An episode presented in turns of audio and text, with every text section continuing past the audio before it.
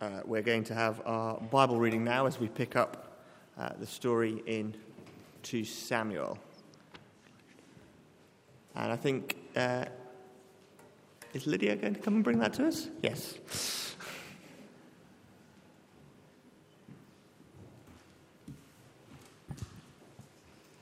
The reading is 2 Samuel chapter 2, verses 1 to 7, and can be found on page 305 in the Red Bibles. We have Bibles in other languages and versions available at the back, and the page numbers for those are on the screen.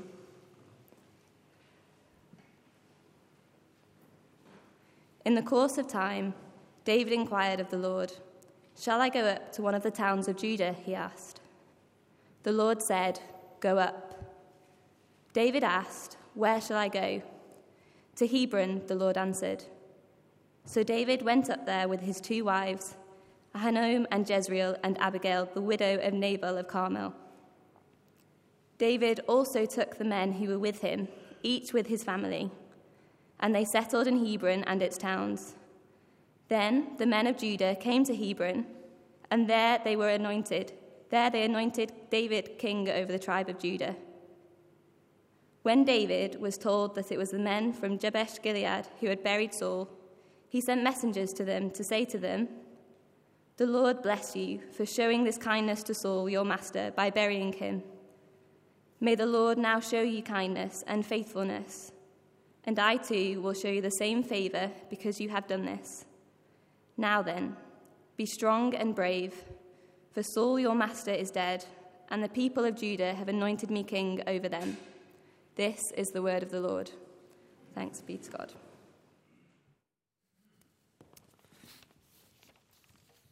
Thanks uh, so much, Lydia.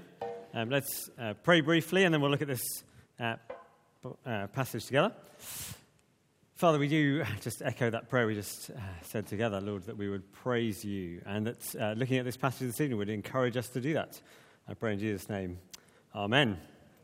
Okay, so we are um, at the beginning of this um, uh, season in 2 Samuel, and last week I kind of gave you a sketch overview of, of 1 and 2 Samuel, and I also talked really about the intro, the introduction to the king that we get. Um, and this short passage that we've got now kind of completes that with an introduction to the kind of kingdom and insights into the kingdom. Now, I used an analogy last week. I'm going to use a different one this week. Um, uh, the, uh, uh, the BBC recently, if you saw any of this over Christmas, had a terrific couple of um, uh, three uh, programs on great rivers um, in the earth. They were extraordinary. Um, and uh, in particular, this one about the Nile. Um, and can we get, jump back a couple, Busola? Uh, I'm going to show you a short clip of it. It's, it's, I'm going to use it as an analogy to talk about how this kingdom begins. Uh, something that starts and appears to start in a relatively small, relatively unlikely uh, way. Um, let's see if we can click this back on.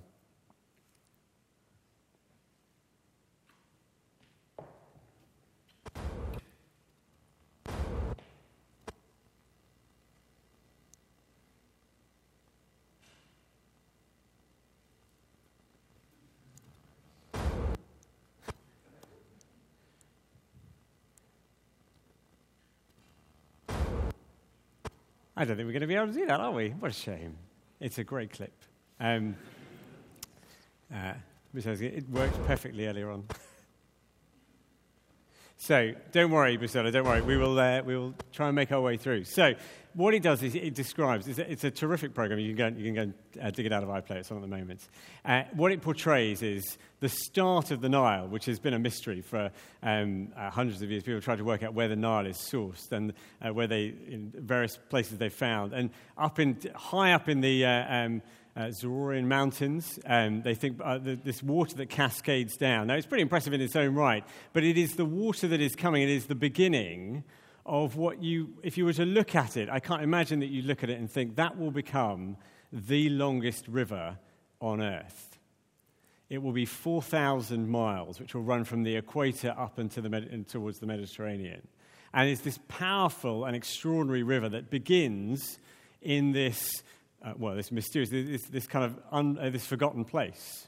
Um, and so, as we go through, and I want to use that as an opening kind of analogy, really, for what is going on in this part of 2 Samuel. The, the, the kingdom of uh, David, the kingdom of God, as its beginning, it may not look like it's very much, but it is going to be the start of something that is extraordinary, will uh, go on for a very long time, and in fact, as we'll see as we go through, has a kind of continuity that takes us through to even where we are now. So that's where we start. A kind of uh, an intro to the king last week, an intro to the kingdom now. And that um, table, which uh, was here, um, is, the, uh, is the, the sketch overview that I said we have of 1 and 2 Samuel, and that we, we saw that we see the, the, the life of Saul and, Dave, and Saul's kingship but even almost as, as, soon as that's begun, there's a, a seed, there's a, um, a beginning with David. But it's not until now and until 2 Samuel that we see him emerge as king. And that's what's unfolding um, as we look at it. What do you need to know about these, these first seven verses? You might wonder why on earth we're looking at those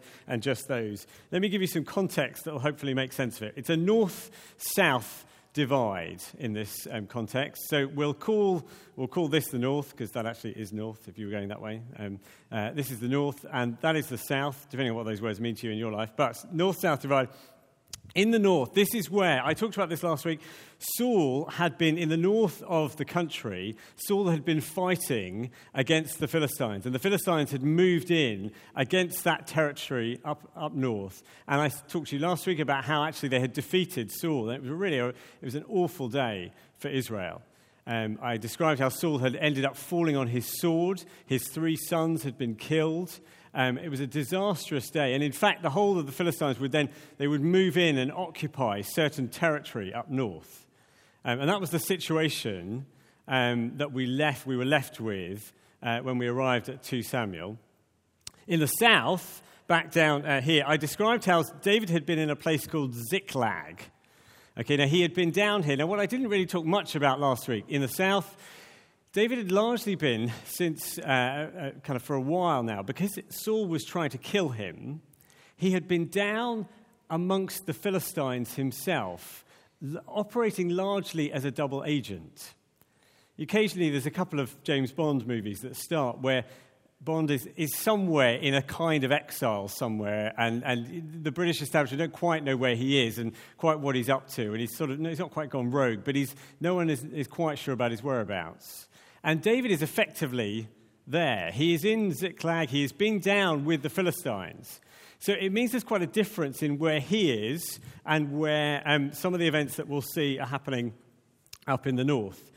And we're going to look at just two things. The chapter, the, the section that we've got here just divides very neatly into two things as we look at what um, David's kingdom is like. It is, firstly, we're going to see a homecoming king. And then, secondly, we will see an outward looking king.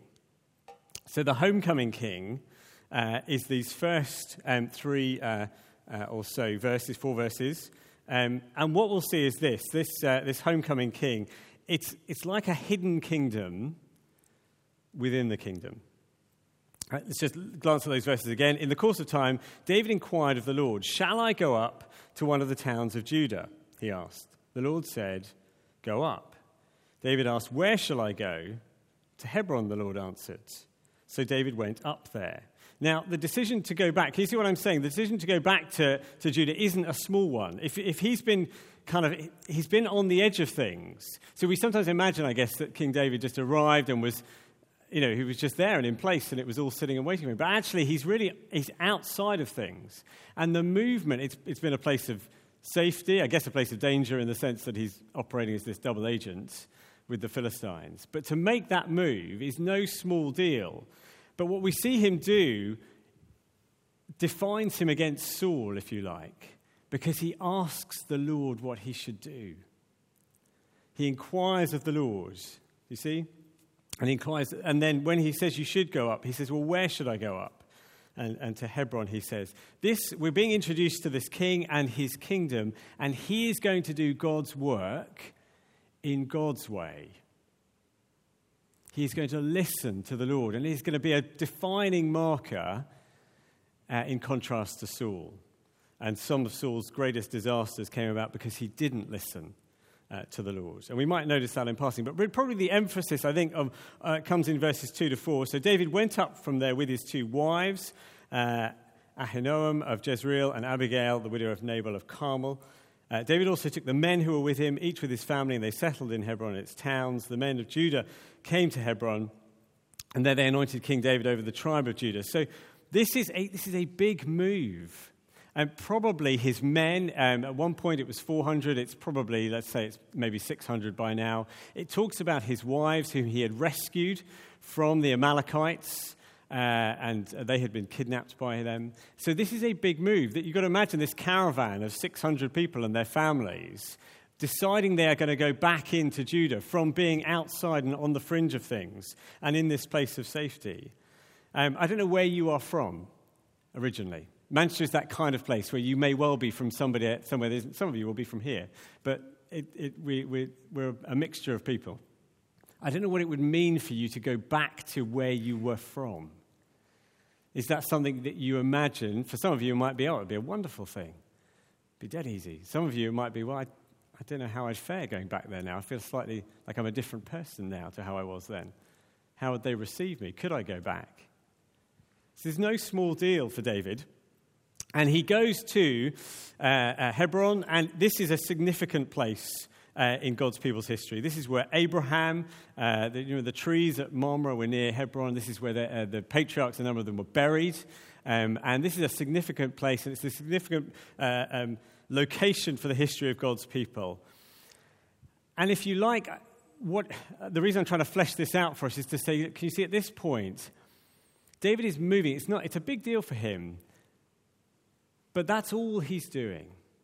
He's taking a load of people, he's been not quite in hiding, but he's been in a sort of exile, and he's made it back to Judah. And we're told at the end there, they anointed him king over the tribe of Judah. So that is it. He's one tribe. So if you asked him on the ground at the time, well, how, you know, how's it? Well, I've, I've got these folks with me. I'm actually get my wives back. Um, I've got one tribe.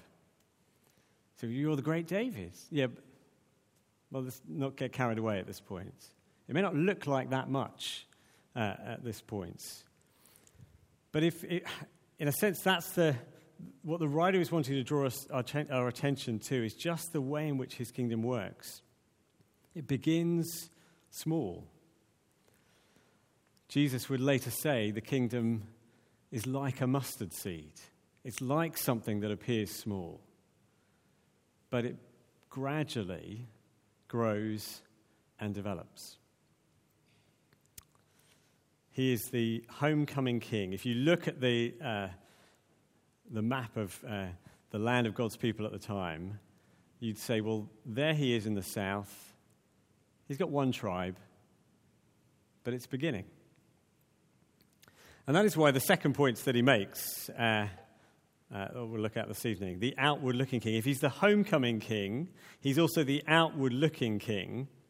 Um, and this is the growing kingdom. If the, if the kingdom begins small, it then begins to grow. So when, uh, in halfway through verse 4, we're told, when David was told, or basically David was told, first of all, it was the men from Jabesh Gilead uh, who had buried Saul. Now, what that means is this. I said to you there's a scene up in the north, um, uh, and we, will call it uh, uh, Jabesh Gilead, where they were. And Saul had died on the battlefield, and his sons had been killed. Now, the Philistines had then taken those bodies and had strung them up, because that's what you did in the time if you're victorious. Uh, you, you raid the bodies at the end of the battle and you string them up as a warning or whatever it is, or your a kind of triumphant claim that you have defeated those people. And they had moved in, as I said, and they'd occupied those, uh, those lands. Now, the story then is told that some uh, uh people of Jabesh Gilead were loyal to Saul. Um, and they couldn't stand the thought that that's what was happening to him and his sons. So they send in a night raid. It's pretty dangerous. They send in a night raid to go and retrieve the bodies of Saul and his sons so that they can be given a proper, honorable, dignified burial. So that's the context, which is all kind of wrapped up in that one phrase. He's told that the men from Jabesh Gilead had buried Saul. And it means that there's a couple of things going on at once. There are these guys who are loyal to Saul and they didn't want his body to be dishonored, so they dealt with that. But they are also, if you can imagine, if they're loyal to Saul, they are easily at least rivals to David and probably enemies potentially. So he hears this news that this is what has been done, and how does this king respond? How is his kingdom going to work? So David then sends his messengers, uh, verse 5, he sends messengers to them. So you, you imagine they, I don't know quite how that would work, but you send a, a group of messengers who are going to travel up north um, to the place where this is now sort of Philistine occupied territory. Find your, your, uh, those followers who are loyal to Saul and say, Look, can we get you a message through? This is what David, who's just been crowned down in Judah, this is what he wants to say to you. And he wants to say this. He says four quick things. Firstly, he says, The Lord bless you for showing this kindness to Saul, your master. Um, would the Lord bless you for showing uh, the word that we come across from time to time in the Bible, the kindness there is hesed, uh, his loving kindness, that kind of extraordinary um, loving kindness and commitment. He says, Look, bless, would the Lord bless you for showing that kind of commitment to um, Saul? And in fact, may the Lord now show you kindness and faithfulness. Would he show you hesed? I want the Lord to show you blessing and faithfulness and kindness. And then, thirdly, I too will show you the same favor because you've done this. So, in fact, the most extraordinary thing, I want to be the one and can be the one that will show you blessing that I want you to have from the Lord. I'm going to be the agent of the Lord's blessing. And lastly, fourthly, so have courage. Have courage. Be strong and brave, for Saul your master is dead, and the people of Judah have anointed me king over them. What is he doing? He is showing how his kingdom works. Do you see that? The reason I try to set up this division, he goes to those who were potentially his enemies, and he, through winsome appeal, through offering grace, seeks to win them around. Um, I, I, wanted to begin with this river analogy, this um, great river, because the, this relatively humble beginnings, the source of the Nile, which they kind of try and track down, it makes its way, and the, and the river begins to grow and build. At, at some point, it becomes a, a, a, a vast lake, uh, which then it kind of feeds on through. Um, and it gradually it, it, it, develops, and it then makes its way through some of the harshest terrain in Africa. Some of the, uh, you know, the, the, the, the most inhospitable parts of the earth. And because of the nature of the river, and of course its life giving potential, it draws all sorts of things to it. It draws all sorts of incredible animals. So you, the, the, you see the elephants and the, the hippopotamuses and hippopotami. They get drawn into this incredible uh, life giving river as it makes its way through. It, it draws people in, and civilizations have been built on the banks of this extraordinary river. And that is what is going on here. And we're seeing it just in miniature at the beginning as the, the river of David's kingdom which starts small but begins to reach out to even his enemies and his rivals. And it draws them in. The, the, the, the power, I guess, of that winsome appeal of offering grace to those who are on the other side of the camp to him, the north south divide as it was here, is extraordinary.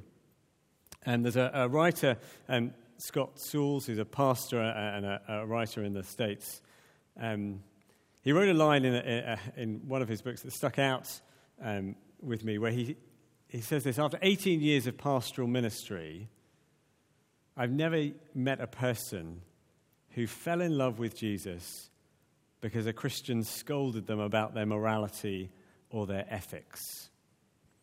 Have you? He says.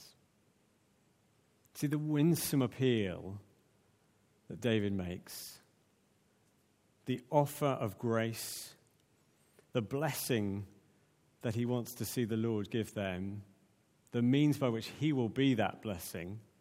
It's extraordinarily powerful, isn't it? It's as if David is saying to them, Look, you know, these guys in, in Jabesh Gilead, look, I know. Look, you are, I can see you're leaderless. You are rudderless. You've, you've buried your king. You don't quite know where you're going now. What are you doing? I am what you are now looking for. I can bring you what you now need. I, to anyone out there who is feeling that way and feeling like they are searching, he said, Look, I am the one that you are searching for. And he makes that gracious um, and winsome appeal. This is the. In this, the writer is very clever. In his opening, just this opening chapter and a half, he is sketching out for us an introduction to the king and an introduction to the kingdom and how it works. This is going to be the kind of kingdom that David has. And yes, as we will go on and we will discover, it isn't at this point perfect, but it is sketching out for us how God's kingdom should work and how ultimately, in his Son, the Lord Jesus, it will work. That it will be like a, a mustard seed. It will be apparently small, apparently insignificant, and yet it will grow and it will grow. And that winsome appeal that he offers, the grace that he offers those who are even his enemies, will draw them in and build his kingdom. And of course, the evidence of that is not only us here, but the countless thousands around the world who are evidence of the growth of his kingdom down the decades and the centuries. And so, my encouragement to us this evening, I think this is meant to encourage us. This is, he is sketching out for us this opening, the king and his kingdom, and it's meant to encourage us. And there is a, a question that I kind of want to put up for you, and it's, uh, I did this last week, and you can perhaps think about this over some food a little later on. Um, can you think of something that, you know, to, to most would look small, would look insignificant, would look like it's, it, it hasn't got a great deal of value, but where you can see God's kingdom is growing. That is something to encourage one another as we kind of grab a cup of tea and hopefully some warm food. That is the, uh, the thing to encourage one another, or to, and to just to reflect on yourself. Can you see? Because if you looked at the map at that point, you'd have seen David in one tribe, but you'd have seen him beginning to reach out and look outward to others and say, I'm going to be the blessing that you are looking for.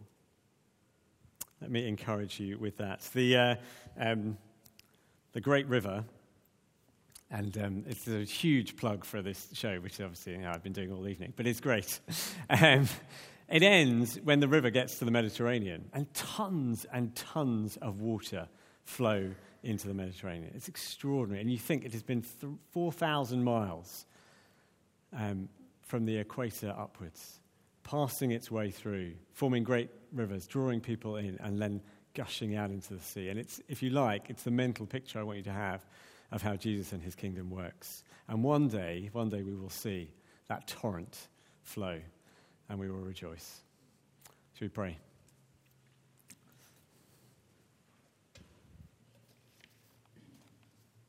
Father, as you brought David to this point, as you led him and he listened to your words and made his way to Judah, who would have known what was beginning at that point? That would be a kingdom that would far outlast even him and on to his son, uh, your son, uh, Lord, whose, whose kingdom has extended and extended. Lord, I pray that we would marvel at your ways uh, we would see how you are uh, inviting us to see your kingdom at work. And Lord, each of us will be able to reflect and think how can we be encouraged by how you work and what you are doing when it may not look precious or important in the eyes of the world, and yet to you has eternal significance. Amen.